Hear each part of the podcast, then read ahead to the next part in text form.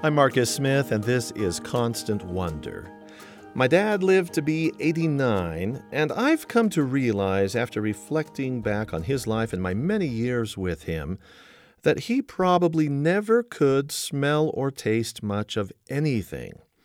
One of our family's favorite stories hinges on a time when he went to the refrigerator and he found two small containers of yogurt, one strawberry, the other blueberry, and he enjoyed them, apparently.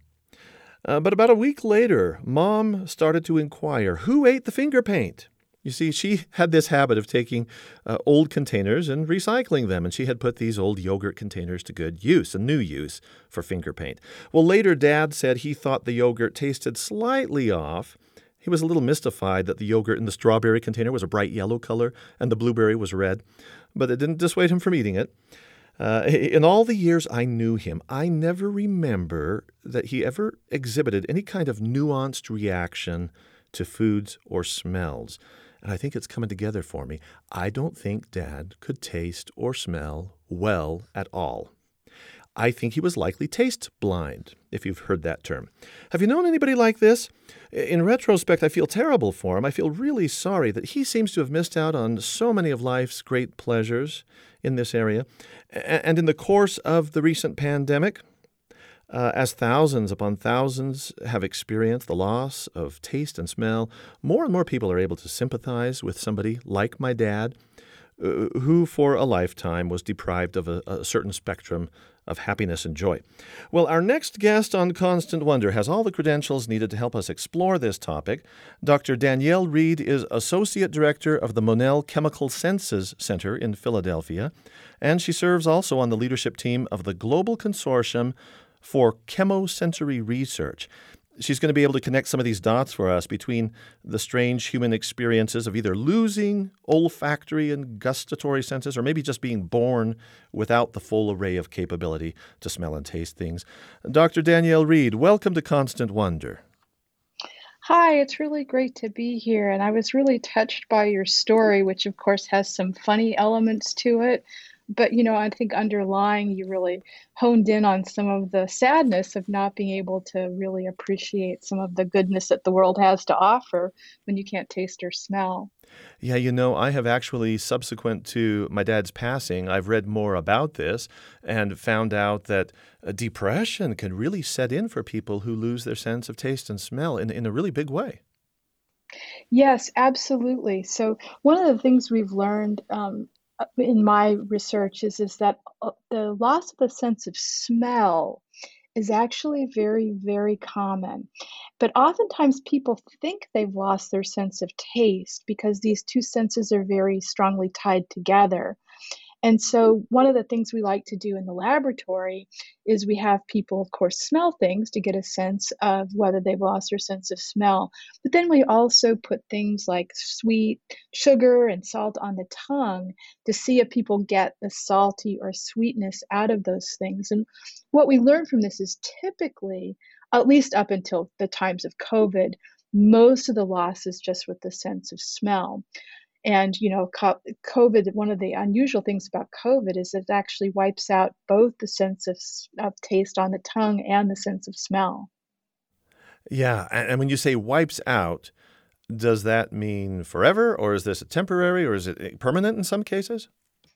Yeah, so that is obviously the most important question that a lot of people are facing right now. So, what we're learning is this about three quarters of people their sense of taste and smell comes back and it's just fine and it takes maybe a week or two or maybe just maybe a month. And they seem to get back to where they were and they're completely fine. But for the other 25 20 25% of people things seem to either be moving really slowly so they're getting a bit better or some people are actually finding that things they can taste and smell, but things don't taste like they used to. You know, you can imagine what it must be like to, you know, to smell something, uh, you know, the beauty of an orange or a lemon and have it not smell exactly right. And this is very unnerving for people and, and can be very, um, really take a lot of the shine off of, of eating when things don't smell like they should.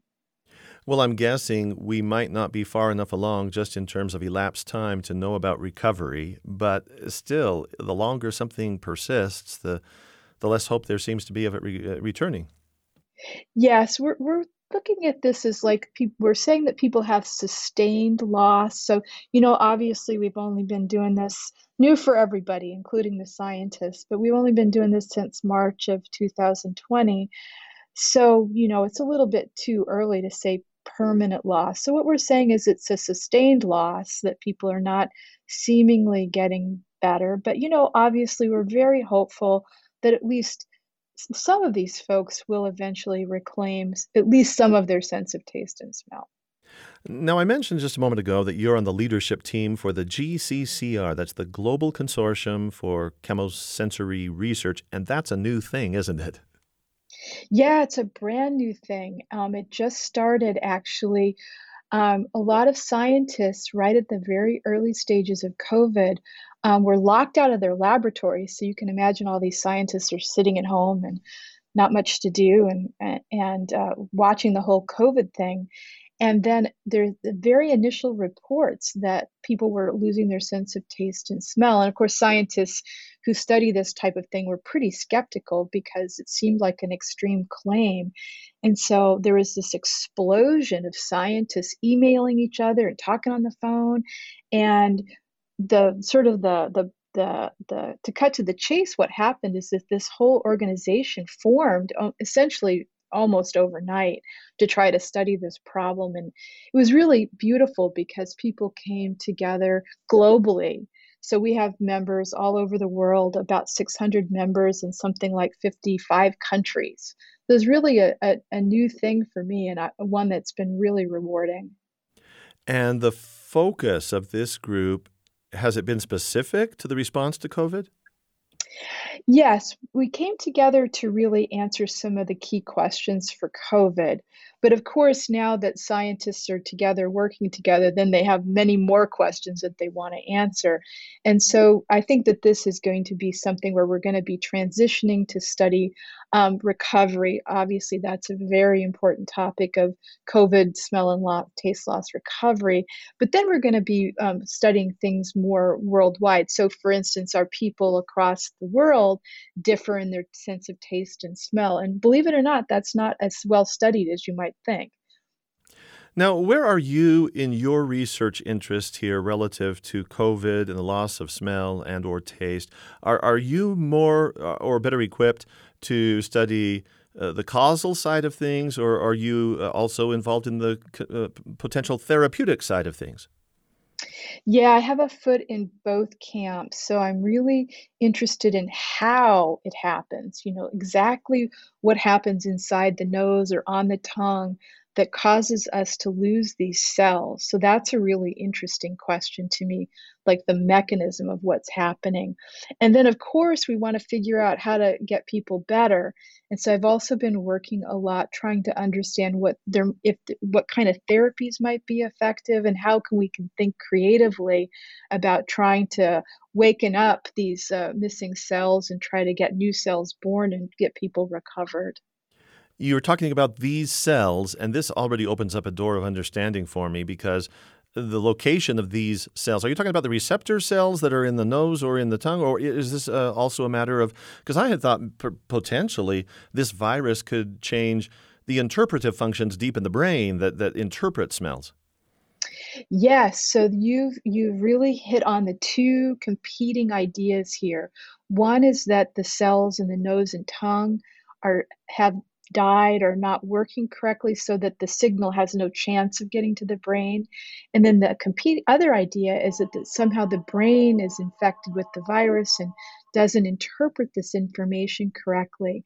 And the first look that we've had at the cells in the nose uh, suggests that the cells in the nose are actually what's happening is that they have these beautiful structures on them called cilia and they look kind of like seaweed floating in the in the ocean or the, this sort of long slender strands and one of the first things that happens when these cells um, are uh, the cells uh, become infected with covid or the nearby cells get infected with covid is that these cilia drop off And it's like, um, and then the cells seem to die. And so there's no way for the signal to start really because those cells that are the first relay point for the sense of smell are gone. And these cells repopulate and they get reborn and come back, but they seem to do so very, very slowly, or, in, of course, some people maybe not at all. If they repopulate, are they regenerated from existing cells that are on their way out, or is there something in our genetic makeup where we're capable of just? Uh, I, I don't know where the new cells would come from, actually. Right. So there's a constant the the cells in our nose actually turn over very rapidly in our in a healthy person. And so there's a com there's a constant flow of uh, really immature cells, stem cells that grow into or differentiate or become the working olfactory receptor neurons. And that's something that happens in a healthy person all the time, no problem.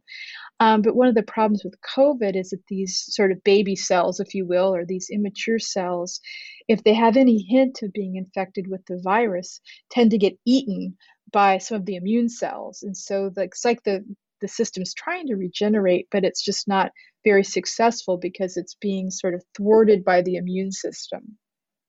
Now, I understand that you and colleagues have tried to understand this better by gathering data by way of survey, and there is some kind of at home smell test that, that you've been putting out. What, what's that about? yes, so we've developed. So, our first thought, you know, you have to remember that we're a bunch of scientists, and so we just love data. And so, our first thought was to do a very comprehensive at home test so people would get three things that have an odor and four things that have a taste. And we devised this at home test, which is very comprehensive. But as you can imagine, not everybody loves to collect data as much as scientists love to have data. So we also made a much shorter test, and that really relies on our morning beverage. So everybody's a little different in what they like to drink in the morning. Some people like to have herbal tea that has a beautiful smell. I like a nice apple and cinnamon tea myself. And so the idea is we use that opportunity of smelling our morning beverage to um, to just check in with ourselves about our sense of smell because you might imagine just like your father he might not have really known or paid attention or to the sense of smell. So, this is an opportunity for people in a structured scientific way, but to use that everyday experience to answer questions about how they're doing that day with their sense of smell. Is this survey something that's being administered by the Monell Center, or is this from the, the GCCR? Who's doing it? This is the GCCR. So, this is the scientists, the sort of worldwide scientists. We've actually translated this uh, survey into many different languages, and people are doing it worldwide. So it's a it's a product of the GCCR. You're actively soliciting participants right now. Oh, absolutely, absolutely. We'd be happy to put. If you have a show notes, we'd be happy to put sure. the link in there so people can participate. Well, that'd be great. Uh, now, I, I want to ask a little bit more about uh, some aspects of COVID 19 smell and taste loss. I'm really interested to know if it hits the population the same way everywhere, or if there are, are, are points of differentiation, you know, a male, female, based on demographics, uh, race, race, ethnicity, do people respond in different numbers in different ways? Yes, so that is a really excellent question, and the answer is a little bit. So it seems like women are a little bit more affected than men. And it seems like younger people might be a little bit more affected than older people. Um, but these differences are not large. And actually, one of the things we've learned is, is that when we measure smell loss more uh, better, you know, by actually doing laboratory based tests, up close to 70 or 80% of people have smell loss who have COVID 19. And so, one of the things that we wonder is whether this is not maybe a nearly universal syndrome for COVID 19 if we measure well. Now, in terms of like people across the world or globally, um, one of the the problems is, is that these are questions that are not often asked in some countries. So, for instance, in the early time of the virus, there was not a lot of reports of this, but predominantly because physicians weren't didn't know enough to really ask about it. And so later, when people learned that they needed to ask, it seems like the rates worldwide are pretty comparable. And another burning question for me has to do with is this loss of, of taste or smell is it generally uh, total or are there different gradients? Do some people lose a little bit of, of, of that capacity and others a lot? Yeah, so the thing that was so shocking about this to the scientists is that the loss for many people is total. And it's a very striking, people go to bed uh, fine and they wake up the next morning and they can't smell or taste a thing. Now, that's not to say that some people are not, don't have the sort of shades of gray and, and anywhere in between. But for the majority of people, the loss is really striking. And you can imagine the thing that was really is really disconcerting for people is, we're all used to losing our sense of smell and taste when we have a cold because our nose is blocked and so we can't sniff. So the fact we can't smell is seems logical. But the thing that was so odd and is so odd about COVID is, is that people often have complete what we call nasal patency, which just means they can breathe and sniff through their nose just fine, and yet they can't smell. And this is an extremely unnerving experience for people. So, no congestion, no stuffed nose, and, and yet the symptom presents itself sometimes overnight. Yes, absolutely. Uh, uh, is this loss in any way a, a tool for diagnosis? Oh, yes, that's an excellent question. Actually, um, for about 10 to 15, and maybe even as high as 20 or 25% of people, loss of taste and smell is the first symptom that they notice who are later go on to be diagnosed with COVID 19.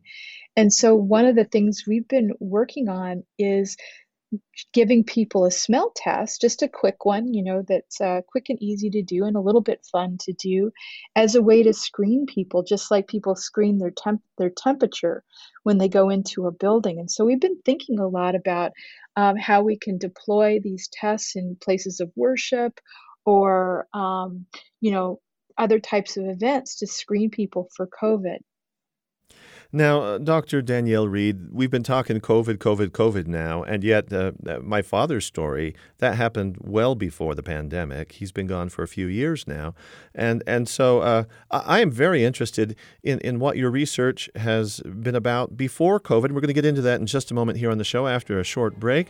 I understand that you've got a lot to say about the potential genetic inheritance that could lead to somebody being taste blind. And, and, and I also want to define that term better with you. So uh, stay tuned, and, and we'll be right back.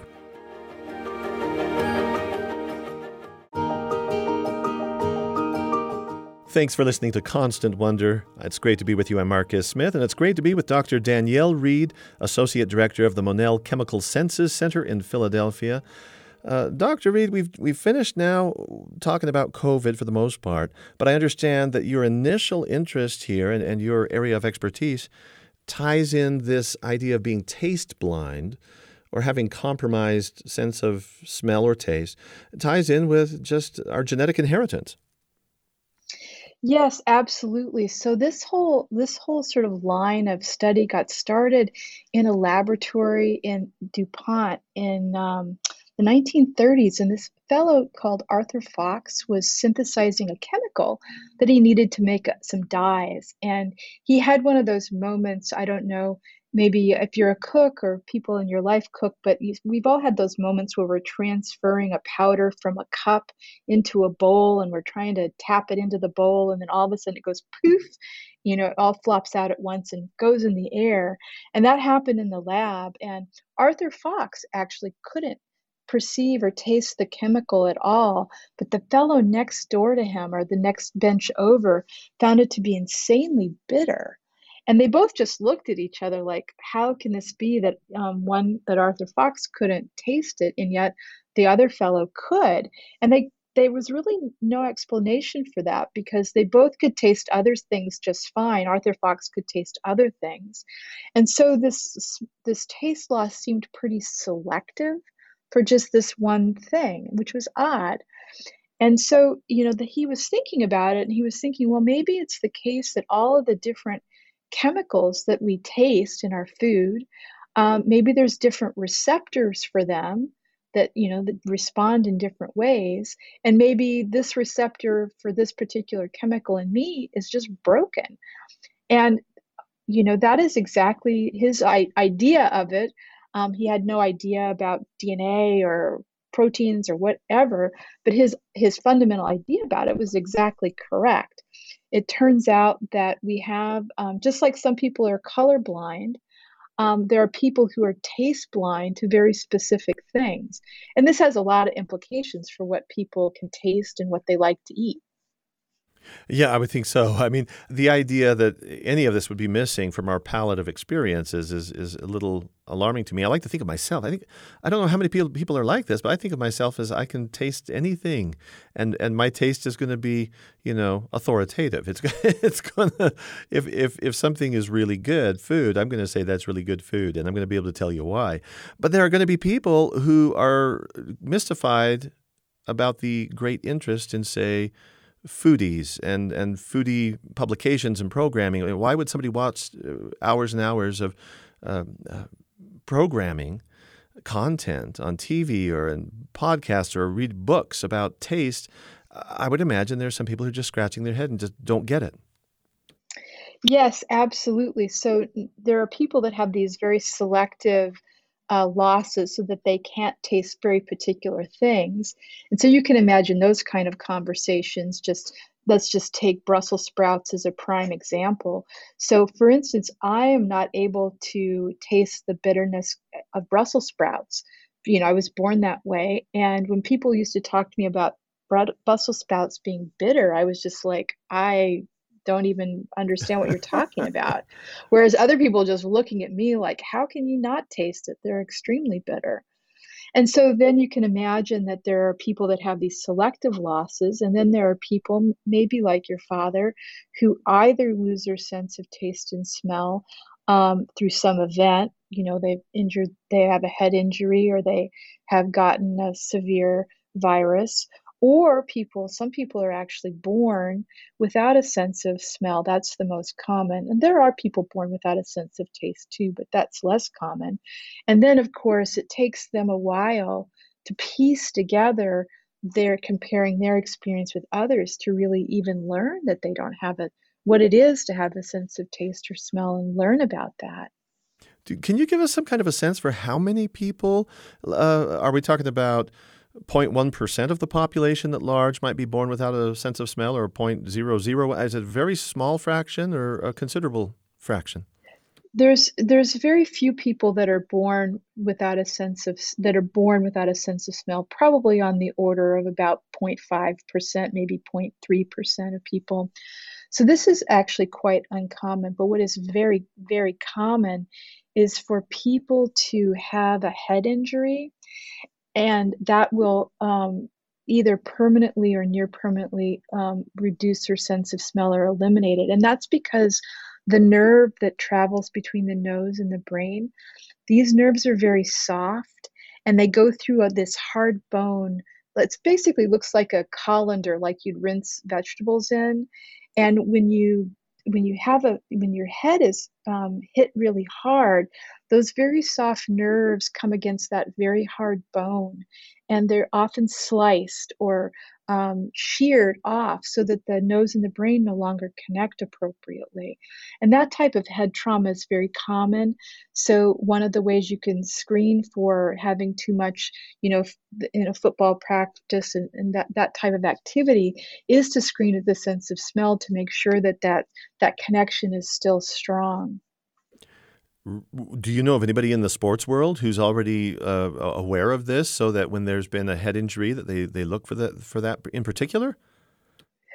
I don't know the names of any individual people, but certainly we get we get um, letters all the time from athletes who have lost their sense of smell through head trauma, and of course they're really curious about whether how the nerves can the nerves regrow and and find the correct place in the brain and whether they can revive their sense of smell.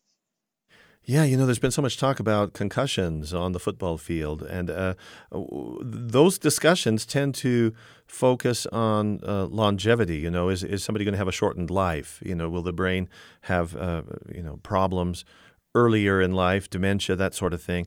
Uh, I haven't heard anybody talking about. Well, your quality of life could go down today with a head injury from a loss of sense or uh, sense of taste or smell.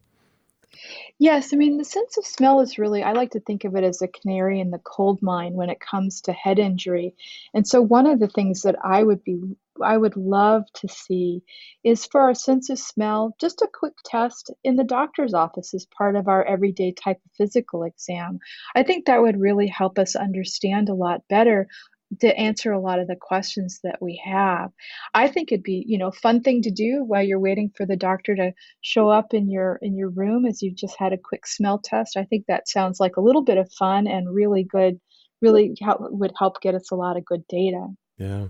I want you to take us to Ohio, to the Twin Days Festival in Twinsburg, Ohio. Uh, have you been there or sent people there? What's going on there? Yeah, so the Twins Day, I call it, it's a large country fair, and everybody that goes there is a twin. And so it's go- it's held every year in the first uh, weekend of August, and um, it's just a ton of fun. Kids little kids start to go when they're really tiny. Their parents bring them, the twins, and then they come every year. And a lot of times they meet their husband or wife and fall in love and get married and come back. And it's just a beautiful, it's a really beautiful family event for the twins. And of course, as a geneticist, we love twins because it gives us a chance to measure people and to see if the twins, for things like their sense of smell and taste, are more similar. There's two kinds of twins there's identical twins, and then there's uh, what we call fraternal twins that are less genetically similar. So we like to compare those two types of twins to see if the things that we care about, taste and smell, are genetically determined. And do you find any surprising information from the Twins Festival? Yes, you know, one of the things that was surprising to me is as we ask sort of basic questions like how salty is it or how bitter is it or how what does this smell like? And those things are more genetically determined for sure. But the big surprise is when we ask people like how much do you like this? How much do you like this very sweet thing that we've given you? Um, and when people are answering that question there's a lot of genetic trait there's a lot of genetic loading for that trait too. So that was a big surprise to us. You know we have this idea of people having sweet tooth and that's kind of a fun idea and people talk about this person as a sweet tooth or whatever but it, there seems to be a real genetic or scientific basis for that. Is it true that more people complain about food being too sweet than not sweet enough Yes.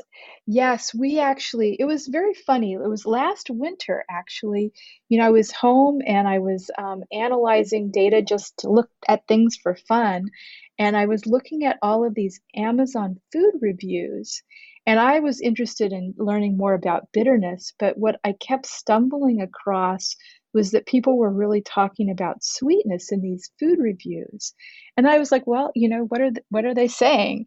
And as I was analyzing the data more and more, and again, just for fun, it seemed it, uh, it seemed like people were complaining about 10 times more that the foods like you know cookies and um, other kinds of that kind of bag and box types of food were too sweet. And i thought that was so interesting you know because I imagine if you're a food manufacturer, you try to sweeten things so that everybody will like it. But it seems clear that many people are just finding food to be way too sweet. And I thought that was interesting. You just mentioned some literature about food, and I'm just wondering if that's a source of data for you at all in, in your expertise. Do you do you read what uh, food writers are are putting out there? Does that does that help you at all? Yes, absolutely. One of the things is that I like to say is you don't know what you don't know. And when people write about things and write about their experience, it gives scientists a really good uh, what we like way to generate hypotheses. So reading what people write about food kind of let, we let go of our own ideas as scientists and we just listen to what people have to say. So this is a really good source of data and information for us. Well, I'm very interested in how people try to produce their own lives. They try to uh, tailor, uh, have custom-made experiences, you know. And I'm wondering if, if anything out of the science of genetics might help people to understand. Oh, I'm this type of a taster. I'm this type of a smeller, and so I could probably kind of program my life that when I go shopping, I, I should get these kinds of foods, but not those kinds of. You know what I mean? Is, is there a way to to use the science? To help people on a daily basis uh, pursue their own quality of life in very almost idiosyncratic ways. You know, I think that that there is um, going to be a place for this sort of customizing our own taste experience, but I like to think of the research taking us to a place more of compassion for each other. So we've all been, at least many of us are parents, and many of us have kids, and I am a non-taster of this this bitterness that's in uh, Brussels sprouts, but my children both can taste it because they inherited one copy of that gene from their father. So to my children, the cruciferous vegetables like Brussels sprouts taste bitter, right? And so as a mother, I'm trying to get them to eat something that to me is delicious. Um, I love I love all the cruciferous vegetables, but to them is bitter. And so I think there's a place for us to sort of take a minute and pause when we're trying to get you know kids or family members to try something or eat something for us to just to understand that like the basic experience of food is very different from people. And so i think that's one thing that we're learning is just to be a little a little kinder if you will when we're trying to understand why certain people won't eat certain things. Now I've saved something scandalous for the very end here. Do you really have four freezers packed with human spit? Indeed, I do. Yes, I have freezers full of spit. Yep. How did that happen? you got to tell us how that happened. well, we when back in the old times, we used to extract DNA from blood and um, you can imagine that that's hard on the people giving us blood, and it's hard on us because we have to handle it in a special way. And it turns out that basically, I always like to think of spit as liquid DNA. So there's a lot of DNA in spit, and it's very easy to collect, at least for most people. And so it's a way that we can look at your inborn genotype, all of your your genetic code, in a way that's easy for us and easy for the subjects. But the bottom line is, I do have a four freezers full of spit, and uh, that is quite quite something to look at. Well, Danielle Reed, it's been a pleasure to learn from you today and have a chance to explore this topic. And I hope that uh, over the course of coming years that you're able to answer some questions about uh, our recovery from COVID. And I really like what you had to say about our more more compassionate, uh, you know, approach to to people who have different capacities to taste and to experience life through smell and taste. That's very important, I think. So, thank you very much. It's a pleasure to meet you. Me too. It was really an honor to be with you today. Dr. Danielle Reed, Associate Director of the Monell Chemical Senses Center in Philadelphia, and on the leadership team of the Global Consortium for Chemosensory Research. If COVID can mess with your sense of smell and taste as bad as it does, and we've all heard some alarming stories on that front, just imagine with me for a moment what might happen if some germ or parasite or virus or bacterium could co opt other senses, maybe make you see things that aren't there, or feel things that aren't real, or hear voices perhaps. Without being sure of our senses, how do we separate our imagination from what's real out in the world? The subjectivity of all of this, it can be a bit disturbing when you think about it too hard. But this can also be a lot of fun, as we're about to see when we come back after a short break here on Constant Wonder. We're going to explore the world of people who have synesthesia. That is to say, a condition that mixes up the senses a bit. You can maybe hear color or see a sound. Synesthesia, when we return, stay with us.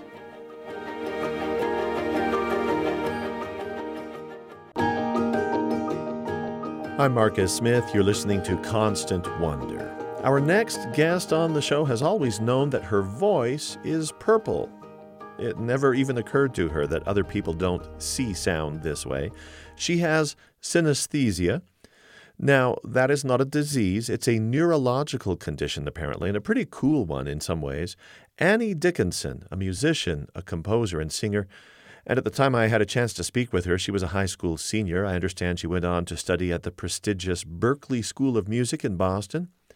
I want you to hear part of our conversation, which began with her story about how she first realized that she was different from other people. Looking back, I would have expected it to be earlier, but it actually didn't happen until my freshman year of high school. I'm a senior now, so it was only four years ago. Um, I walked into my freshman year singing test. We have to take a singing test for a choir placement. And after I finished the test, uh, my choir director turned to me and said, uh, What color would you describe your voice as? And without missing a beat, I answered purple because obviously, what other color would my voice be? It's definitely purple. And she kind of gave me this weird look and was like, What do you mean purple? I was expecting like a, a, what tone is your voice? Is it bright or rich or full? And I had answered purple. and so I went home. I was like, Mom, Dad, is my voice not purple? And they were like, What? So that that's when I began to think, hey, maybe something's a little different here. And, and, where did you take it from there? Because if you've had this experience, if it becomes the kind of thing where you're conscious now of it, you're absolutely aware that this is a little bit offbeat for most people, yet did you immediately start investigating or researching? I did. So I kind of Googled around a bit. Uh, I was like, wait, do I have like a brain tumor or something? Is something very wrong? And it turned out that nothing was wrong. Just that there's a condition with this name. And once we found out about it, we went to a, um, I think it was a neurologist who was able to do some testing and, and diagnose me with synesthesia. Oh, okay. Now, um, you started looking into it by googling it. Is that did I hear you right? I did. Yeah. Uh, I know it's been four years back, but can you even remember the search terms? I mean, you sit down at your computer and what do you do? You type in, oh, "Why man. am I hearing like, purple?" it was like voice is color or something. I don't. I don't really remember, but it was just something so weird and bizarre that reading it back to anyone else probably would have sounded very strange. Did you think it was a problem? You, you, said maybe a brain tumor, clearly, but at some point you must have just said, no, other people are reporting this too. Uh, at some point, you had to kind of categorize yourself as a certain type of person. Yeah, yeah. At first, it was it was kind of scary because I, I didn't know what it was. But after I figured out that you know it's just a, a trait, it's not really anything problematic. Um, I, I definitely there was a big wave of relief that came with that. Well, I think what we could do now is as we earlier, just a, a, few minutes ago, we rolled a little bit of our theme music for our show, Constant Wonder, and we're going to roll a little of that again. I don't know if you need 15 or 20 seconds or so. I'll give you 20 seconds worth. And I just want you to listen to it and then react to us uh, it for us. Tell us what you're hearing. Here here's the clip.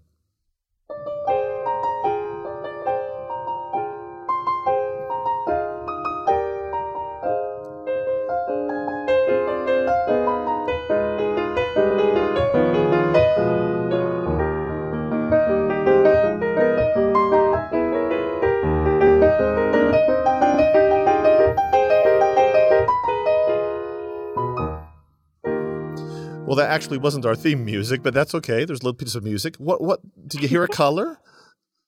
Yeah. Um. So a lot of that, I was seeing a lot of dark blue kind of swirling around in the background um, with the piano, which created kind of a, a, dark green little dots in my field of vision, and then there were these swirls of yellow just coming around, um, very curved.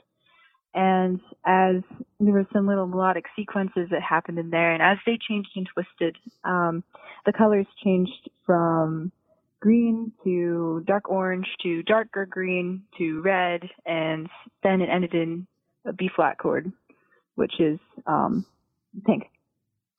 Okay, now um, we've got to get a little bit technical here. I think uh, re- all of these colors. I can't I can't make those connections at all.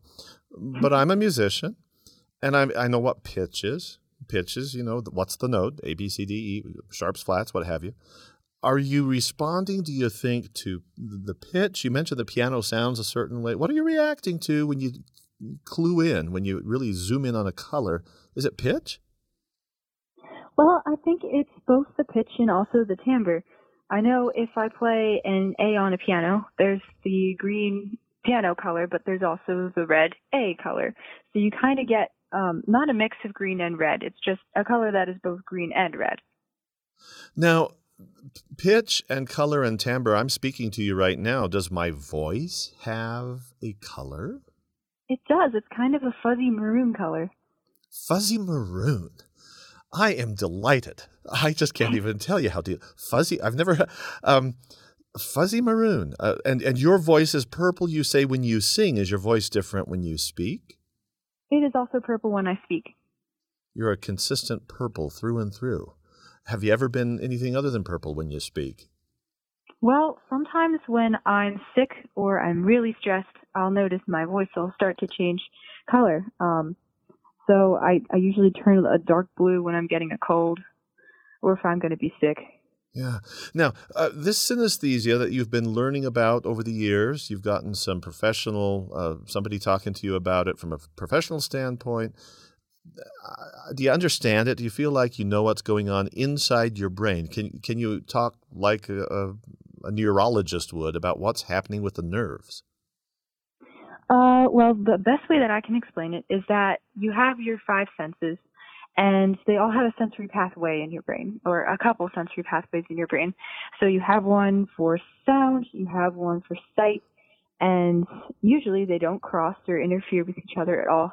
But um, I guess when my brain was growing and developing, they never um, they, they kind of stayed together, and and so they're they're crossed. The sensory pathways are crossed, and therefore they just kind of interfere with each other. And I see sound and hear color. So uh, one type of sensation, a, a, a, an auditory sensation, an aural sensation, can somehow trigger in, in your brain. It registers as something that the rest of us would see as color. Yeah. So it would be like one of the sensory pathways is stimulated, but because they're crossed with another one, that sense is also stimulated. Yeah. Are you bombarded by this all the time? I just have to think about sensory overload, the idea that no matter whether you're hearing human voices or maybe the, the pitch of a, a, squeal of the brakes of a car, or maybe there's a jackhammer in the distance and it has a certain pitch or timbre, or a, going to a concert, being hearing a symphony orchestra. I just wonder about sensory overload. Well, sensory overload is, is definitely something that I've dealt with quite a bit, but it usually happens when uh, one or more of those things that you mentioned come together. Um, so, like if there was a jackhammer and someone was squealing their brakes and also someone was was talking to me like that that's a lot of of different noises with very distinct colors and sometimes if it's a lot um my brain doesn't know how to process all of it. I know we're walking into an arcade ooh there's so many lights and so many sounds from all the games. That's straight highway to sensory overload right there I want to play a little bit of music for you that is orchestral, in fact. This is an excerpt, I believe, from Swan Lake. And let's listen. Ooh, like Swan Lake. And uh, I hope we don't give you any sensory overload here.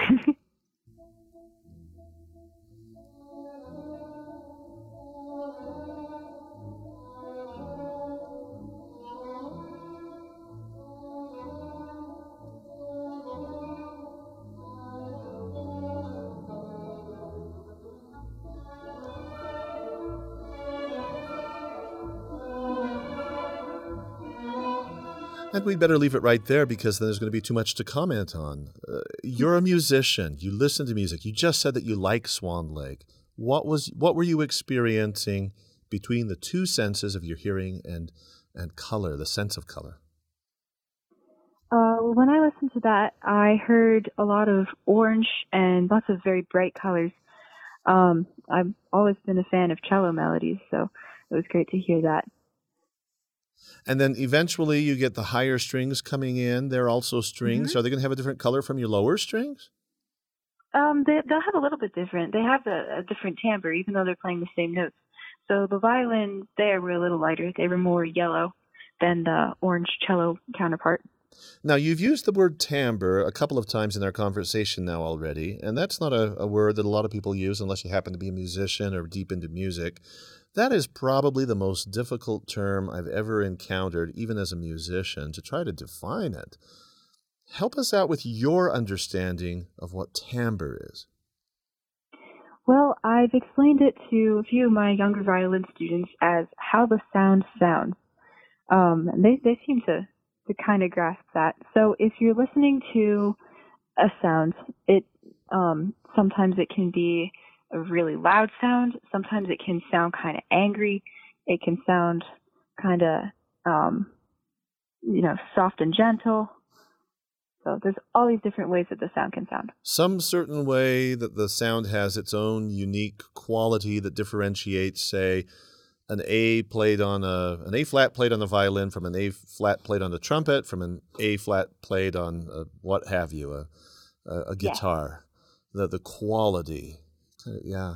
Timbre is just it's it's it's so elusive to me and the senses our experience of the senses uh, is kind of uh, elusive too. I mean have you given much reflection not only to the fact that you perceive music with these colors but that we don't necessarily even see colors the same way. There's no way for you and I to agree what what that what I'm experiencing as green is what you are as experiencing as green, and that kind of can leave you feeling a little lonely if you if you think about that too long. Absolutely.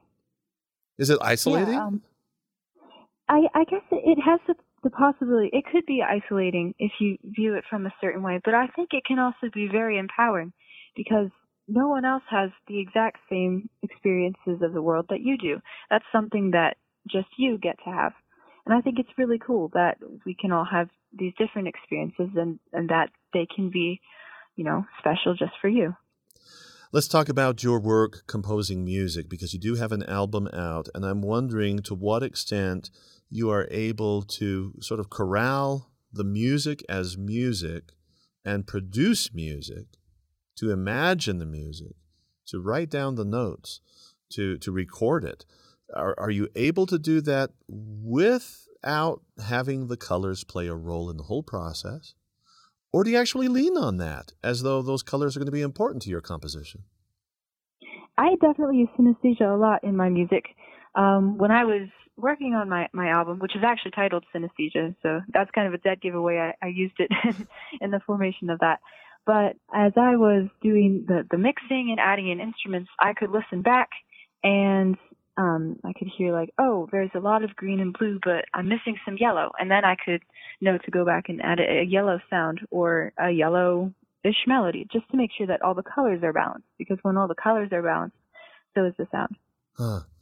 I want to play the game again. It's kind of name that tune thing. Here's a tune that I've heard a lot in my home as of late. And to be absolutely honest, this is a little bit jackhammerish to me.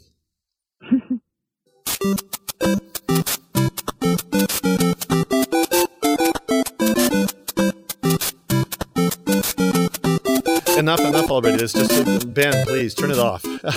I can't take too much of that because I, I get it at home all the time. Super Mario, of course. Uh, what's your experience of that electronically generated sound? Well, before when we were playing Swan Lake and the piano music, uh, the the colors were very swirly. They they had a, a distinct background and they were moving. And um, for that song, the theme song, um, it, it's very angular and sharp. Like the colors go away really fast. They're kind of like a, a quick little flash, and, and then they disappear. And that's not just with the staccato nature of that, because you hear these notes and they're little little bursts of sound. I think it, it, it might be because there's it, it's a burst of sound. So um, there's no sound that comes after a staccato note. There's just silence. So, but but but definitely with color, with each of those sounds, different colors, kind of like fireworks going off. It is like fireworks. Yeah.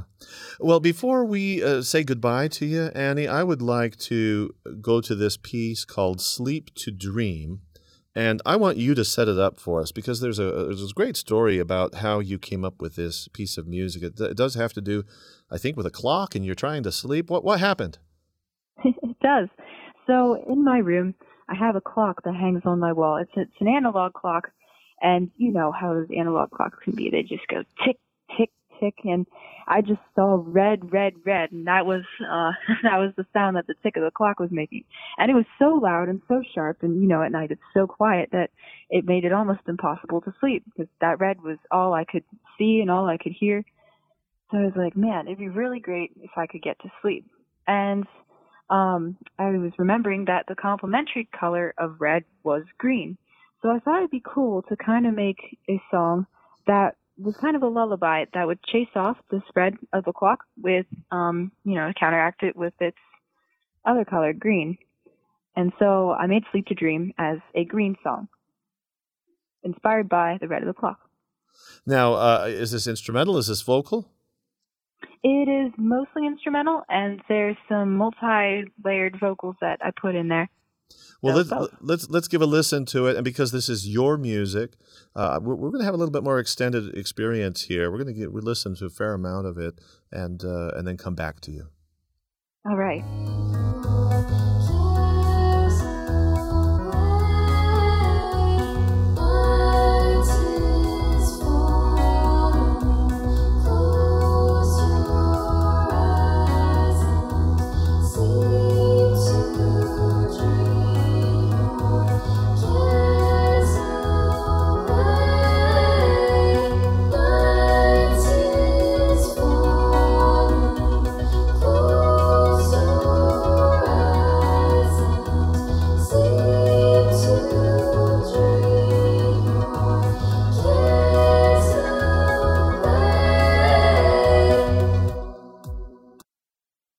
So, Annie, I have to ask you something. As I was enjoying that, I heard harmony. And uh, this is going to get just a little bit wonky. I'm going to push the edges. I know people can understand this. But if you're playing two notes side by side on the piano, there's a certain frequency thing going on there. And that mm-hmm. note is going to be on pitch, or maybe it's a little out of tune but you could slide between those pitches and there's such a range. I'm just wondering if there's like a breaking point for certain colors. I'm wondering if you could actually align the colors you perceive with specific frequencies. You know i've never tried to do that. I know um, i've kind of noticed certain patterns like usually an a is red a, a b is, is pink um, f is usually orange. But sometimes um, in, in certain contexts, those colors can change. And uh, like in, in Sleep to Dream that you just heard, um, the scale for the first half of the song, the colors are mostly greens. There's some purples in there, um, some pink, some blue. I actually did an animation that um, shows you exactly what it is that I see. Um, you can probably find it somewhere on my website, but um, that would be different than the normal colors that I would see if you just played the notes on the piano. So I think in that sense they would be different. I don't think I could put them all like line up a color to a certain note. Singer and composer Annie Dickinson.